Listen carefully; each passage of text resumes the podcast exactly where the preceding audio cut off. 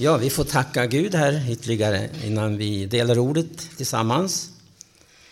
Tacka Gud för den här stunden vi får samlas, samlade och eh, få fördjupa oss i ordet och få verkligen ransaka skrifterna så vi får till oss det som eh, de är tänkt att det ska bli oss till hjälp.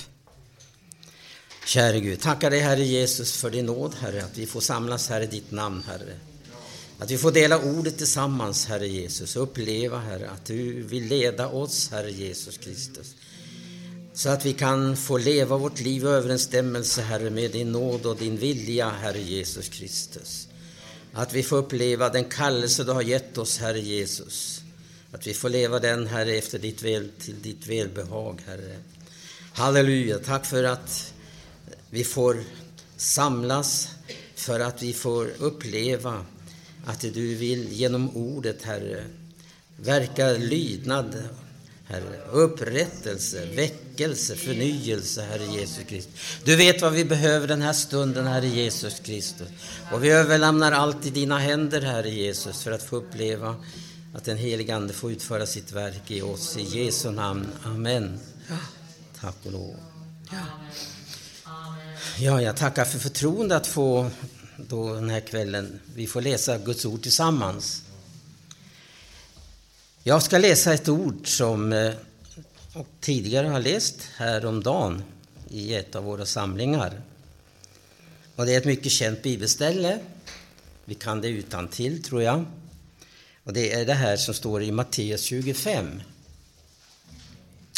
Och jag läser ifrån eh, 1917 års bibel då det är den som jag för min del har läst i över 60 år. Och det är svårt då att eh, gå över kanske till en annan översättning sådär omedelbart. Men eh, det finns ju då också så att man läser Bibeln så finner man att eh, man får hjälp av andra översättningar och andra språk. Och vi känner till detta också med grundspråken som vi brukar nämna ibland. Vad står i grundspråket? Ja, vi ska läsa alltså det här eh, sammanhanget i Matteus 25. Och vi har läst det så många gånger. Och jag påminner här, då jag har en av Eh, Midnattsropets medarbetare med här ikväll om den artikel som stod i första tidningen av, den, av Midnattsropet. Första numret på första sidan. Och där står det då som rubrik Det som vore redo gingo in med honom till bröllopet. Och det är väl det här som Jesus tar upp här. Och det jag ska säga skulle kunna sätta som rubrik då, Vem är redo när Jesus kommer? Ja, du kanske undrar, kan man ställa en sån fråga? Så vill jag då hänvisa till just att det är det Jesus tar upp i den här liknelsen. Hur och vem som är redo. Hur man är redo och de som inte var redo. Det står ju så här, som är liksom eh, slutfaset av det här. Och det som vore redo, står det i tionde versen. Det var alltså Matteus 25 då, och vers 10. Men, när, eh, men det, står det i senare delen av den här tionde versen. Och det som vore redo gingo in med honom till bröllopet. Det som vore redo gingo in med honom till bröllopet och dörren stängdes igen. Men det står också då att omsider så kom andra jungfrurna och sade Herre, Herre, låt upp för oss. Men han svarade och sade sannerligen säger jag eder, jag känner eder inte. Vaken för den skull, ty veten icke dagen, ej heller stunden. Det finns eh, en del detaljer då i den här. Det här är också eh, lite omdiskuterat i teologiska kretsar om de här tio jungfrurna, eh, om det handlar om bruden. Ja, det vill jag eh, i och för sig lämna, men vad som är väsentligt med den här, det är att det handlar ju om hans tillkommelse. Och vi skulle i första ordet här, då skall det vara med himmelriket, så skulle vi kunna skriva nu är det med himmelriket så. Och det är väl uppenbarat för oss alla att vi lever nu då Jesus ska komma tillbaka. Det vittnar ju hela världssituationen om. Tidstecken visar att Herren är nära, snart kommer Jesus igen, står det i en sång. Och de, det som sker ute i världen, det är ju ett tecken för de ofrälsta, inte för oss. Vi upplever ju den genom den helige Ande. Anden kommer med detta budskap. Han kommer snart. Snart är han här. Snart är han här. Vi lever nu väldigt nära Jesu tillkommelse. Och tänk att när det första numret utgavs av Midnattsropet så var det just detta som kom fram så tydligt i den första artikeln. Det som vore redo att gå in med honom i bröllopet. Och eh, det vittnar också om att eh, Gud har inte glömt sin skara här på jorden. Utan han vill verkligen att då vi upplevde, när man mötte Maranatabudskapet från första gången, så fick man uppleva att den helige Ande ville väcka oss och levandegöra sanningen om hans tillkommelse. Att det inte skulle vara bara en teori, utan det skulle bli en livsstil att vänta Jesus. För det är då det handlar om det som eh, Paulus skriver till Timoteus, att de som älskar hans tillkommelse. Älskar du hans tillkommelse? Det är den stora frågan här som vi får riktas till varandra älskar vi hans tillkommelse. För Paulus skriver så här, då han är redo att göra det här uppbrottet för sin livsvandring, då hans uppgift gick eh, mot slutet. Han hade kämpat den goda kampen, fullbordat sitt lopp. Och nu ligger rättfärdighetens segerkrans, säger han. Och inte bara åt mig, utan åt alla som älskar hans tillkommelse. Och den frågan skulle jag vilja beröra här ikväll. Hur älskar man Jesus och hans tillkommelse? För det undervisar ju Bibeln väldigt tydligt om. Att älska honom. Och Paulus säger ju så här att det är det som är det avgörande. Och han säger så kategoriskt att om någon inte har Herren kär så vare han förbannad. Maranata. Att ha Herren kär. Men vi ska se lite på detaljerna i, de, i den här liknelsen, för de säger väldigt mycket. Eller de, det är helt avgörande för oss. För det första så finns det ju då det som vi först möter här då det handlar om de oförståndiga.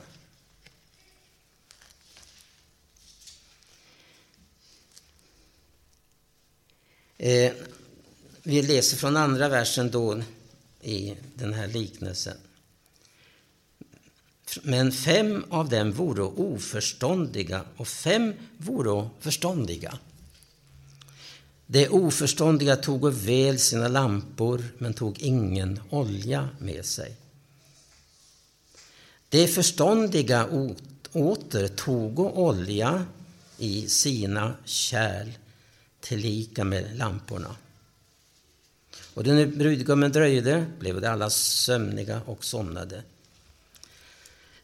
Ja, vi kan nu läsa igenom den här artikeln då, eller liknelsen. Vi fortsätter där från vers 6. Men vid midnattstiden gör det anskri sig, brudgummen kommer, gå ut och möten honom. Då stod alla jungfrurna upp och redde till sina lampor. Och det oförståndiga sade till det förståndiga, given oss av eder olja, till våra lampor slockna. Men det förståndiga svarade och sade, nej, det skulle ingalunda räcka till för både oss och eder. Gå hellre bort till dem som sälja och köpa åt eder. Men när de gingo bort för att köpa kom brudgummen och det som vore redo gingo in med honom till bröllopet och dörren stängdes igen. Omsido kom och de andra jungfrarna och sade Herre, Herre, låt upp för oss. Men han svarade och sade Sannerligen säger jag eder, jag känner eder icke. Vaken för den skull, du vet icke dagen, ej heller stunden. Ty det ska ske liksom när en man som vill föra utrikes kallade till sig sina tjänare och överlämnade åt dem sina ägodelar. Och så kommer vi in då på en annan sida av detta att vara redo när han kommer. För den här liknelsen den står i ett sammanhang. Föregående kapitel så handlar det om också, om vi läser till exempel i 24 kapitlet 44 vers, Varen därför och i redo, ty den stund och icke väntan det ska Människosonen komma. Det handlar tre sidor utav detta att vara redo när han kommer. Men då i det här 24 kapitlet handlar det om vårt förvaltarskap syskon emellan. Det finns då... Alltså vi får ju se det här då att Jesus tar upp det här eh, som en bild. Eh, och den här bilden handlar om en tjänare som säger i sin herre, min, min herre kommer icke så snart. Och så begynner han slå sina medtjänare, äta och dricka med den som är druckna. Och då ska den tjänarens herre komma på den dag då, då han inte väntar det och i den stund då han icke tänker det. Och han ska låta hugga honom i stycken och låta honom få sin del med skrymtare. Där ska vara gråt och tandagnisslan. Fast den här kvällen vill jag särskilt då ta den här sidan som de här första 13 verserna i 25 kapitlet handlar om. Och det handlar då om en relation till Jesus. Men i det 24 kapitlet handlar det om relation vi, oss emellan. I eh, församlingen. Det handlar om hur vi uppträder mot varandra faktiskt. Om vi slår eller om vi uppbygger, om vi glädjer och eh, inspirerar varandra till att kämpa och förvalta. Här gäller ett förvaltarskap i församlingen, kan man säga. Oss emellan. Men den här, han, han slår sina medtjänare. Alla är vi tjänare åt Herren. Och han slår sina... Han äter och dricker med dem som är druckna. Vi förstår att det här handlar om andligas ting i den här liknelsen. Vi kan antingen så kan vi uppmuntra varandra till att vaka och bedja eller så kan vi eh, i, om vi lever i ett sovande tillstånd påverka andra. Vi äter och dricker med de som är druckna. Som sover är alltså en andlig sömn. Utan vi är kallade till att, att eh, hjälpas åt för att vaka och bedja. Att vi är en uppbyggande faktor med vår omgivning. Uppmuntra varandra. Tack och lov. Och det här dessutom då, att han ska huggas i stycken, det vill säga att han är, han är kluven. Och han menar också att min herre kommer inte så snart. Han är inte med den som vakar och beder och väntar. Men sen då så handlar också nästa liknelse här också om vårt förvaltarskap då det gäller vad Gud har överlämnat åt oss att förvalta. Vi har fått ett pund, två, ett eller fyra eller fem. Eller, ja, vartefter vad vi har förmåga att förvalta har vi fått. Och vi ska inte göra som den som grävde en grop, lindade in det i en duk och grävde ner och lade det i en grop. Utan vi ska använda det Gud har gett oss. Det är ett sätt att vänta Jesus att förvalta, vara en god förvaltare av det han har gett oss att förvalta. Det finns tre sidor här då. Och alla tre de här eh, liknelserna handlar ju om vårt eh, beredskap för att möta. Vi ska gå för att avlägga räkenskap, känner vi till. Och eh, vi ska också i Jesu tillkommelse uppleva att en eld ska pröva vårt livsverk. Och allt det som vi brukar säga är gjort av kärlek till Jesus, det kommer att bestå. allt det andra brinner upp. Därför att Gud har baserat det här på ett kärleksförhållande till Jesus. Vi förvaltar vårt pund därför att vi älskar Jesus. Och vi älskar Jesus och våra syskon och vi vill påverka i rätt riktning. Vi vill inte äta och dricka med de som är druckna. Det här är väldigt allvarligt. Alltså är du ljum så påverkar du det i din omgivning. Och det här är så allvarligt också att om du ska bevaras så måste du umgå med brinnande kristna om det ska bevaras brinnande. Umgås med ljumma så blir du själv ljum. Det, det, inga, det finns ingenting däremellan. Den handlar om att välja rätt. Antingen det är svårt att leva en Laodicea, där Jesus står utanför och klappar och vill komma in, han vill tala med, med sitt budskap. Eller i Fesuförsamlingen där det stod i fara att han måste flytta ljusdagen. Tänk en sån församling som hade ståndaktighet, arbete. De hade så mycket men saknade det väsentligaste, den första kärleken. Och när vi kommer in på det här med kärleken så, så finns det mycket att säga om det. Därför att är det inte Guds kärlek som driver oss, då kommer vi inte klara av det här med att vara redo när han kommer.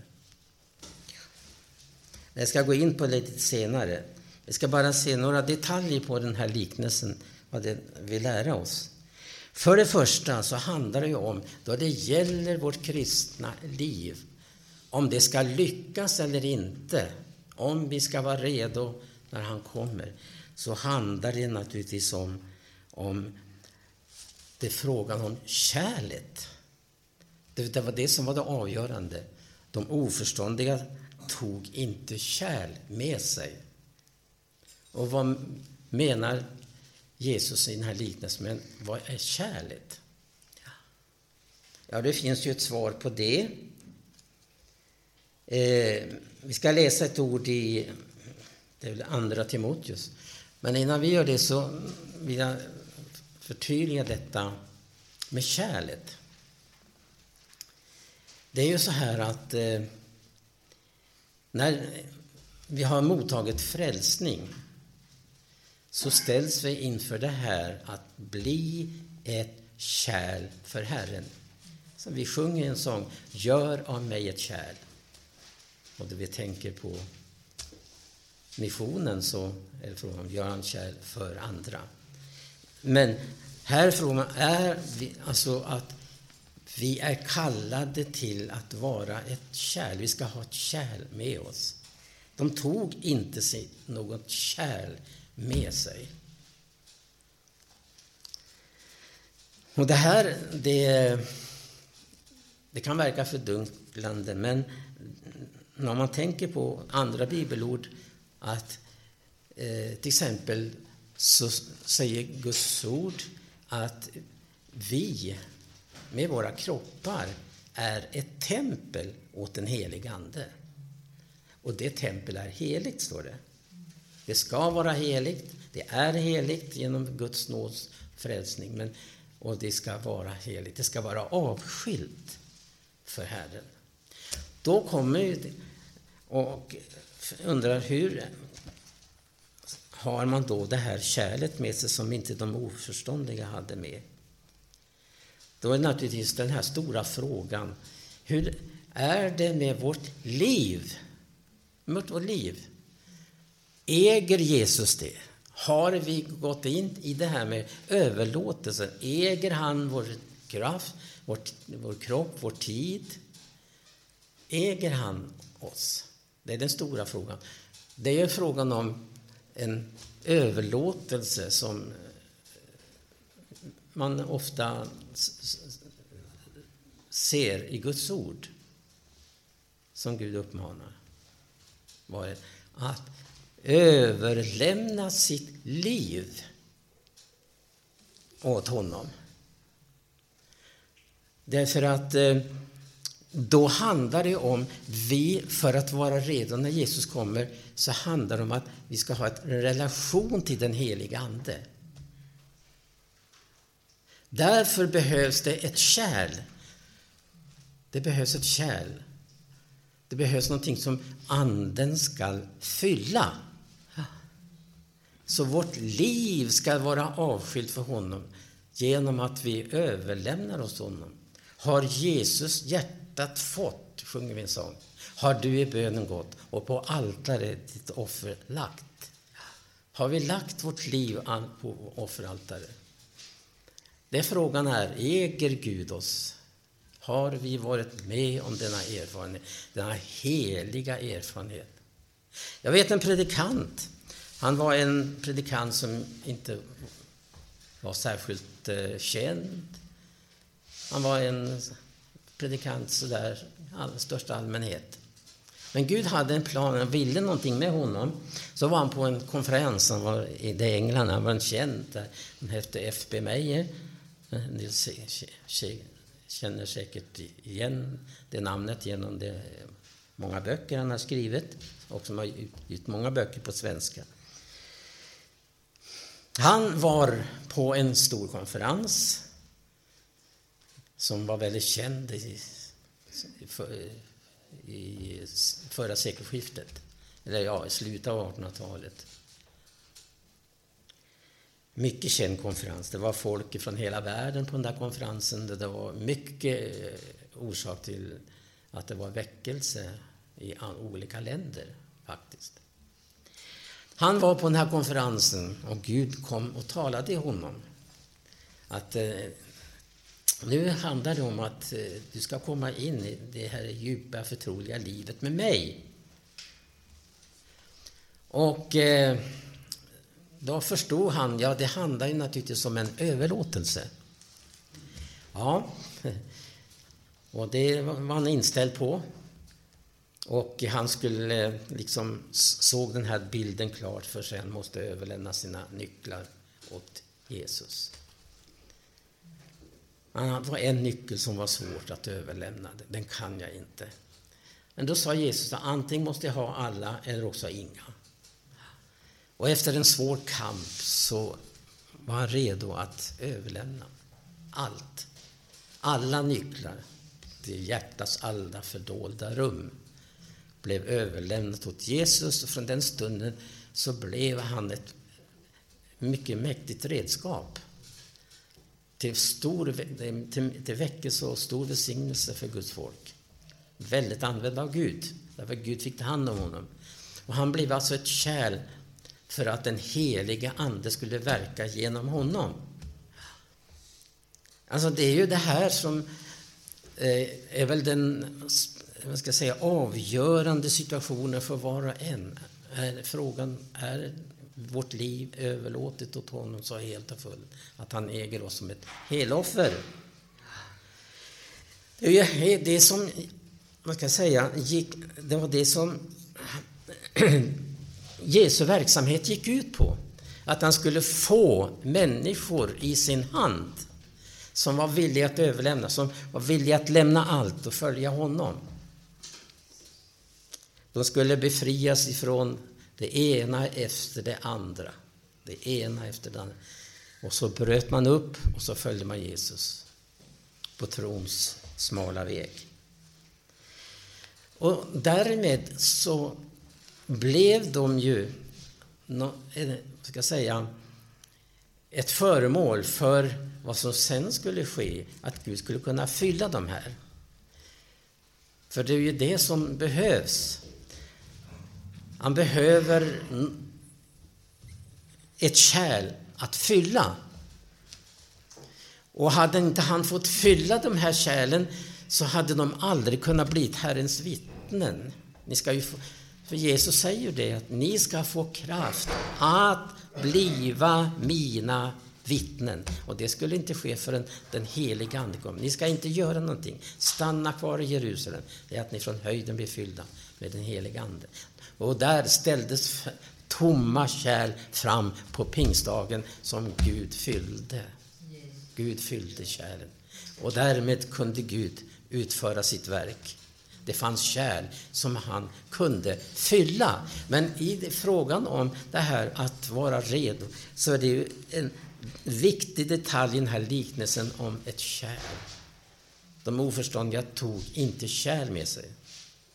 De hade olja i lamporna, men de hade inga kärl med sig. De var födda på nytt. Alla var tio, det var tio jungfrur. Alla var tio jungfrur. De tog, men de förståndiga tog kärl. Och det är det här som är själva hemligheten.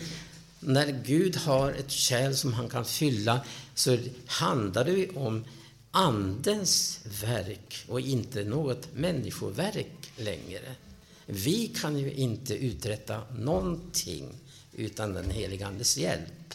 Vi kan inte någonting utan den helige Andes hjälp.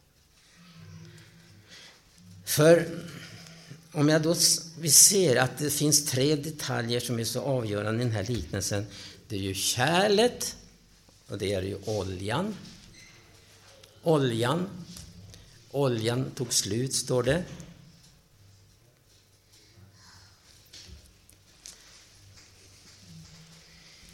Det här är ju någonting som eh,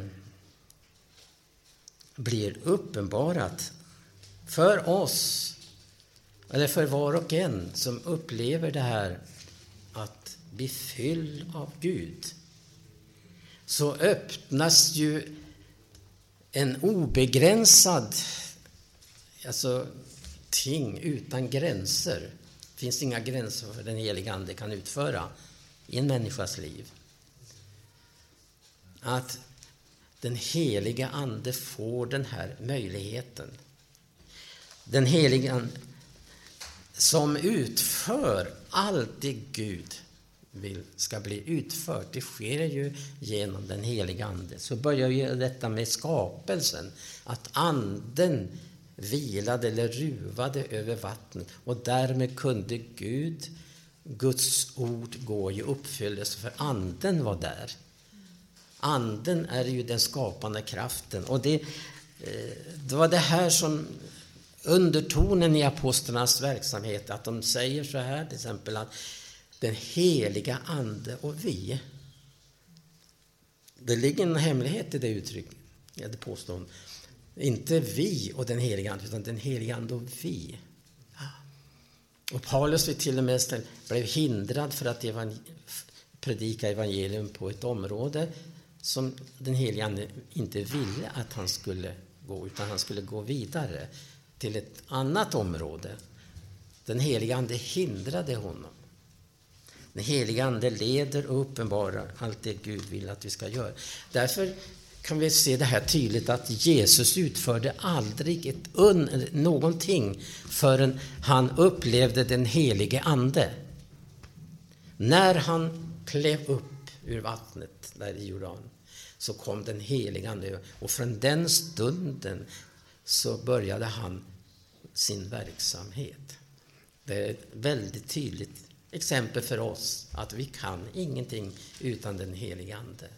Och Jesus gjorde ingenting förrän den helige Ande kom över honom.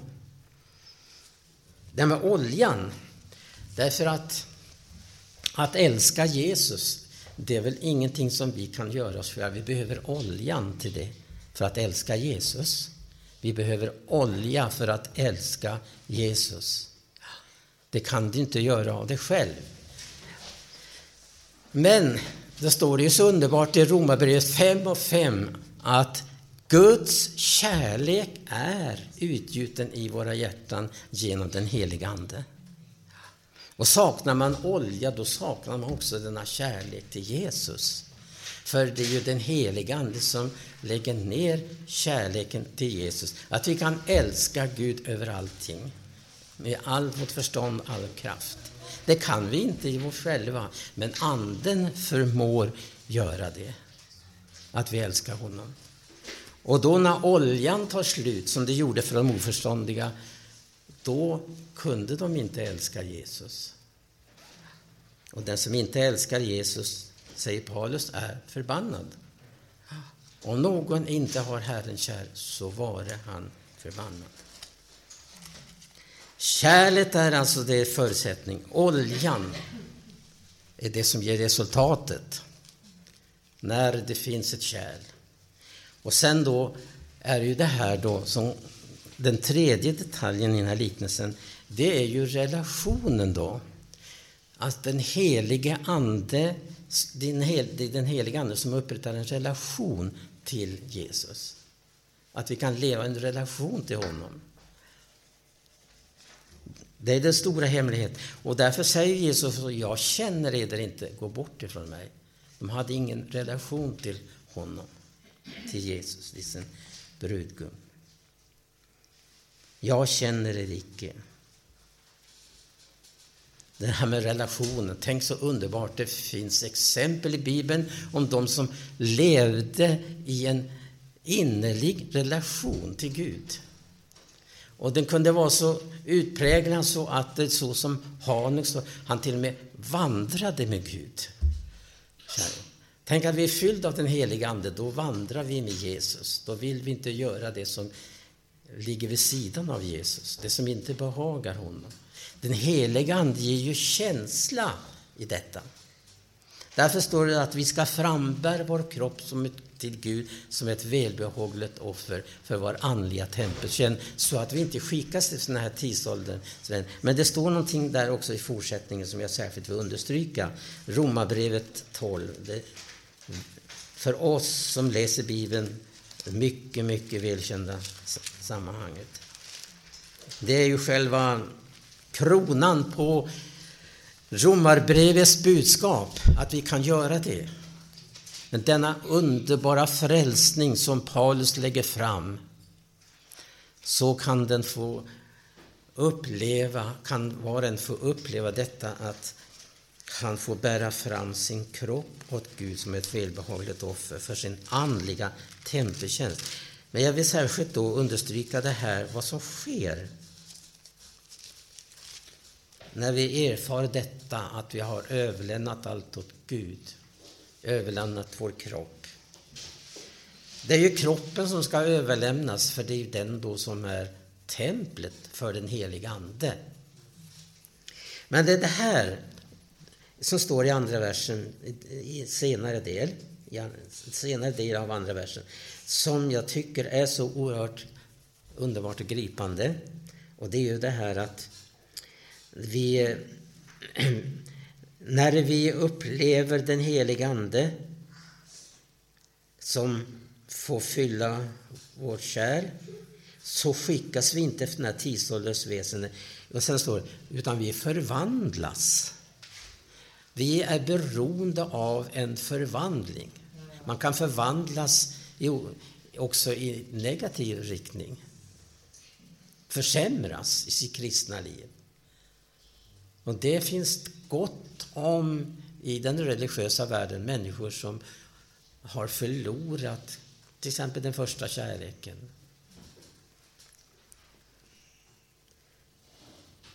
att den här förvandlingen sker genom sinnets förnyelse. Halleluja. Därför att sinnet står i ett särförhållande till den helige Ande. Och att det står att den helige Ande bor i våra sinnen. Därför ska vi uppleva det här. Ett, vi lever i förnyelsen, andlig förnyelse. Som inte ska ske vid några speciella tillfällen utan Paulus har ju det här ordet då med nu. Och när är nu? Nu är alltid aktuellt. Det är alltid aktuellt. Det vill säga att få leva i förnyelsen. Leva med den heliga Ande. Och uppleva den här förvandlingen som sker genom sinnets förnyelse. Och så står det så här. När vi lever i den ställningen, då kan vi pröva vad som är Guds vilja.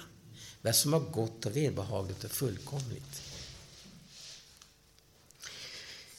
Som jag nämnde här i början, då, det här som jag skulle kunna sätta som rubrik på mina tankar här ikväll. Vem är redo när Jesus kommer? Hur vet man att man är redo? Kan man också säga det? Vet man att ja, det vet man.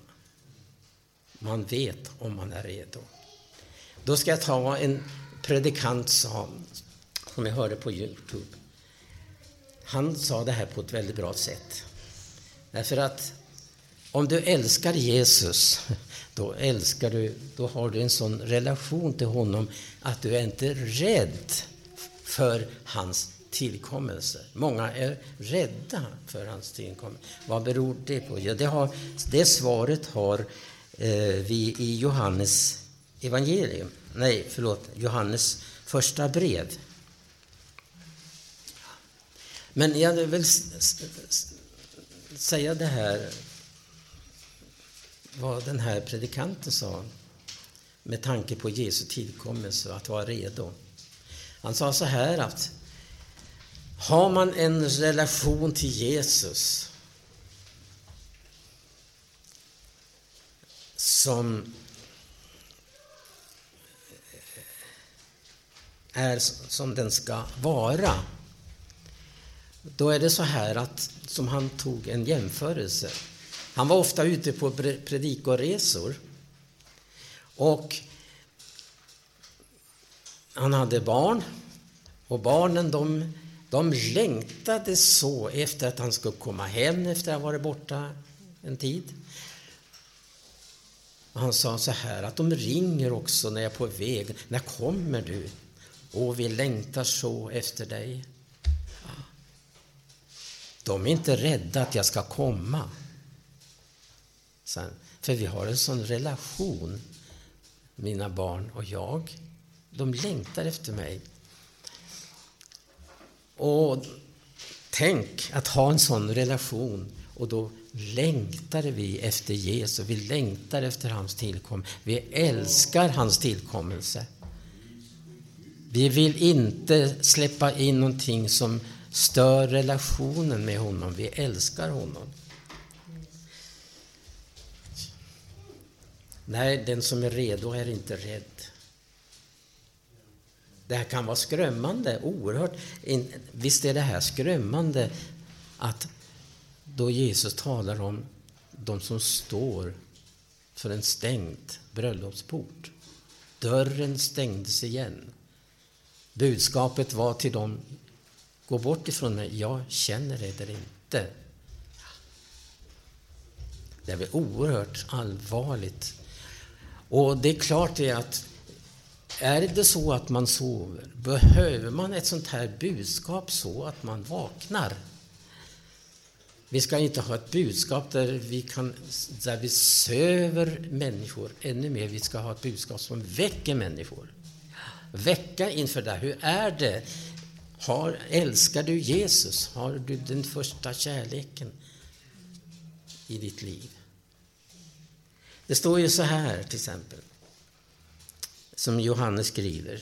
Nu ska det inte växla, upp, växla det här med det nyfrälsta som, som eh, kan vackla i tron och eh, som eh, baserar det här på känslor, vanliga själsliga känslor, det är en annan sak.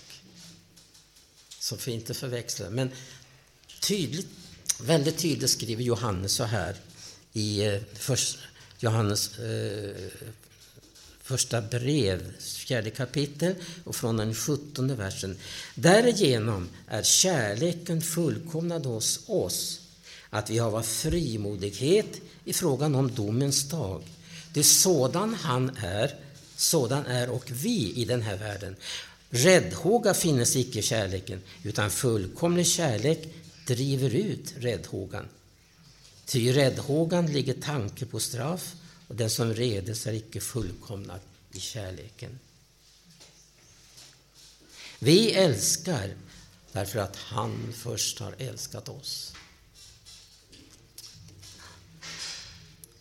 Tänk detta förtroliga förhållanden med Jesus. Att vi har den här, genom den heliga Ande så vandrar vi med Jesus här i tiden. Jesus är med mig på nattens läger. Jag talar till honom när jag vaknar. Tänk att han, jag har den här förbindelsen med honom som jag har genom den heliga Ande. Det är den heliga Ande som gör det möjligt att jag har en levande förbindelse med Jesus. Att han har lagt ner den heliga Ande, denna kärlek till honom. Att jag kan älska honom över allting. Att jag har honom kär. Att jag utför mitt uppdrag av kärlek till honom.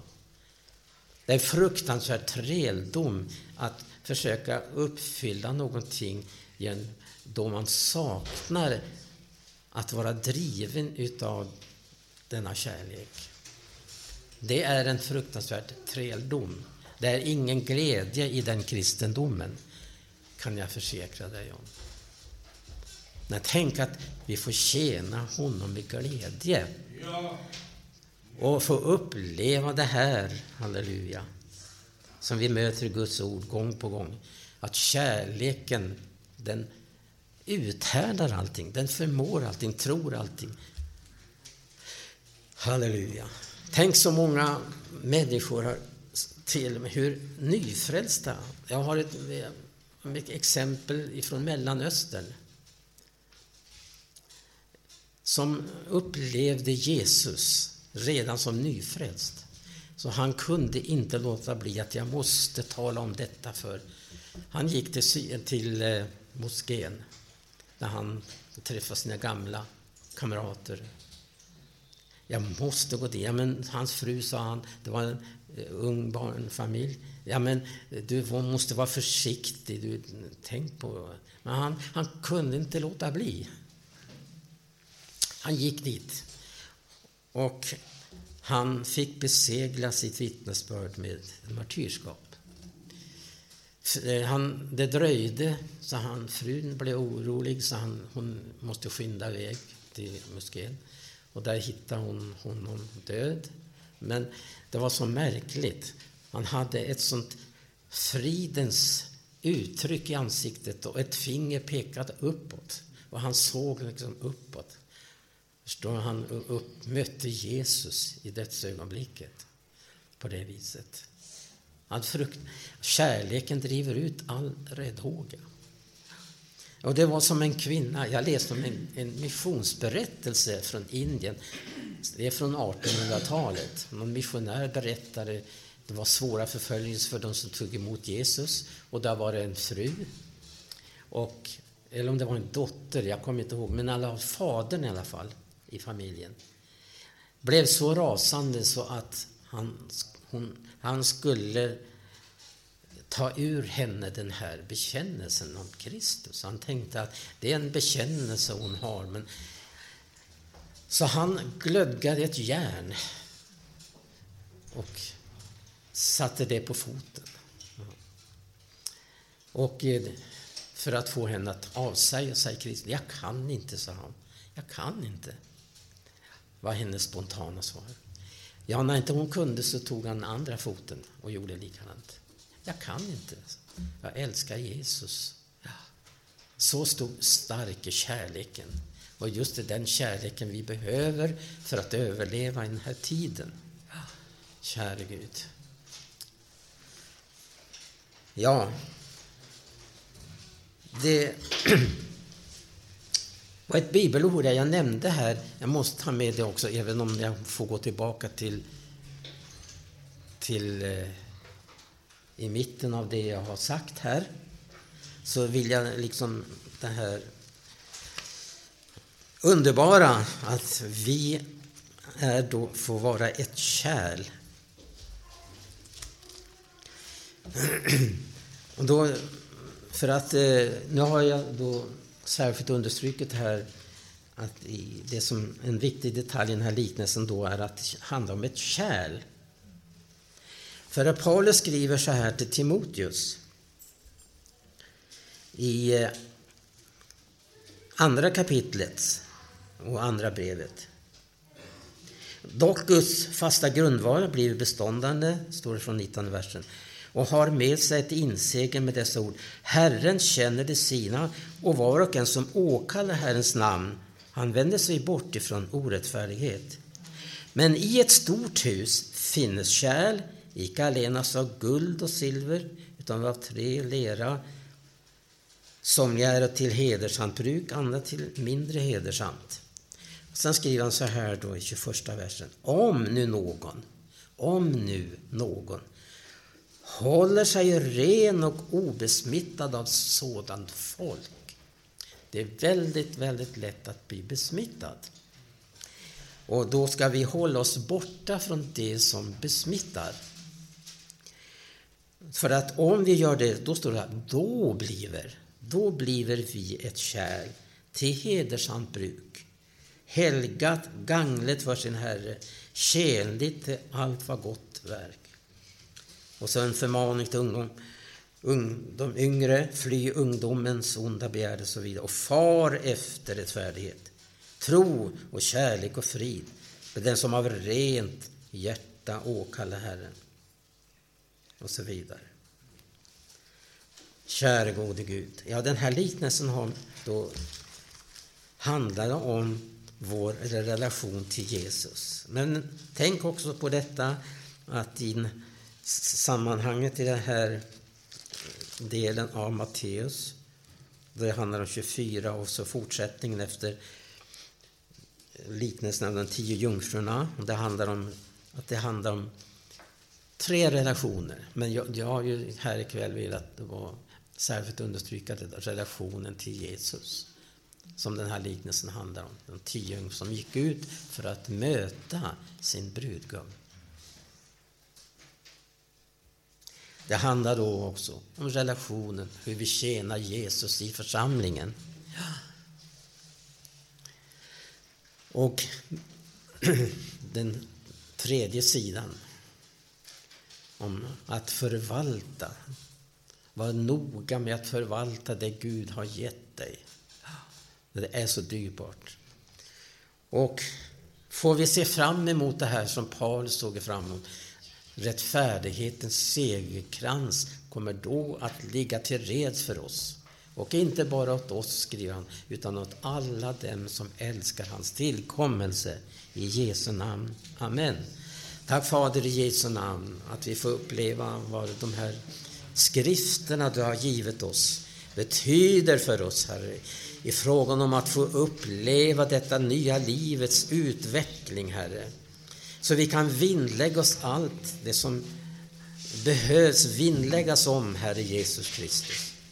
Och att vi är med, Herre Jesus, i den skara som är redo att ryckas dig till mötes. Ja. Tack att en dag, halleluja, så är vår vandring i denna Tåredal avslutad, Herre. Att vi kan se fram emot, Herre Jesus, detta levande hopp, Herre Jesus som verkligen är levande då vi har en sann relation till dig. Att du är vårt levande hopp, halleluja.